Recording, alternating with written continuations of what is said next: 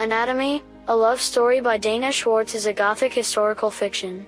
This novel was totally incredible. It marked each box for me. I totally liked the characters and their history. And I likewise love the main character pushing for women's rights during a time when ladies were simply meant for marriage and childbirth. I flew through this one as I wanted to know what occurred. Hazel Sinnett's ambition was to be a surgeon in 1817 Edinburgh, where lady surgeons were not quite normal. Wearing the clothing of a man, she goes to classes but before long discovered and kicked out. She makes an arrangement with the doctor, if she can pass the test, she can enroll and be his trainee. A resurrection man Jack Currer, one who Hazel stumbles over many times and when she finds his abilities in obtaining bodies, she's glad to pay him to recover some for her to practice on since she can never again go to classes. With resurrected men disappearing, people kept on dying. Hazel and Jack should cooperate to survive and reveal secrets around them. I really love the creativity on the cover, it's awesome. Similarly, I like this novel.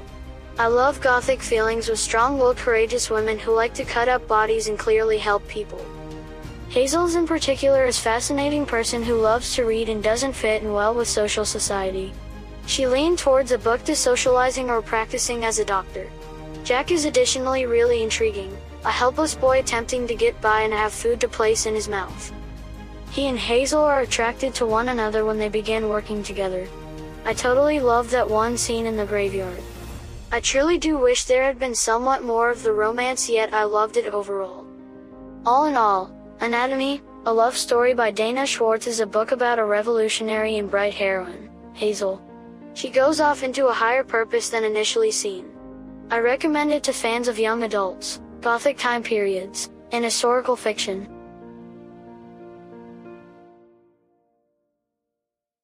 Thanks for listening this book review podcast.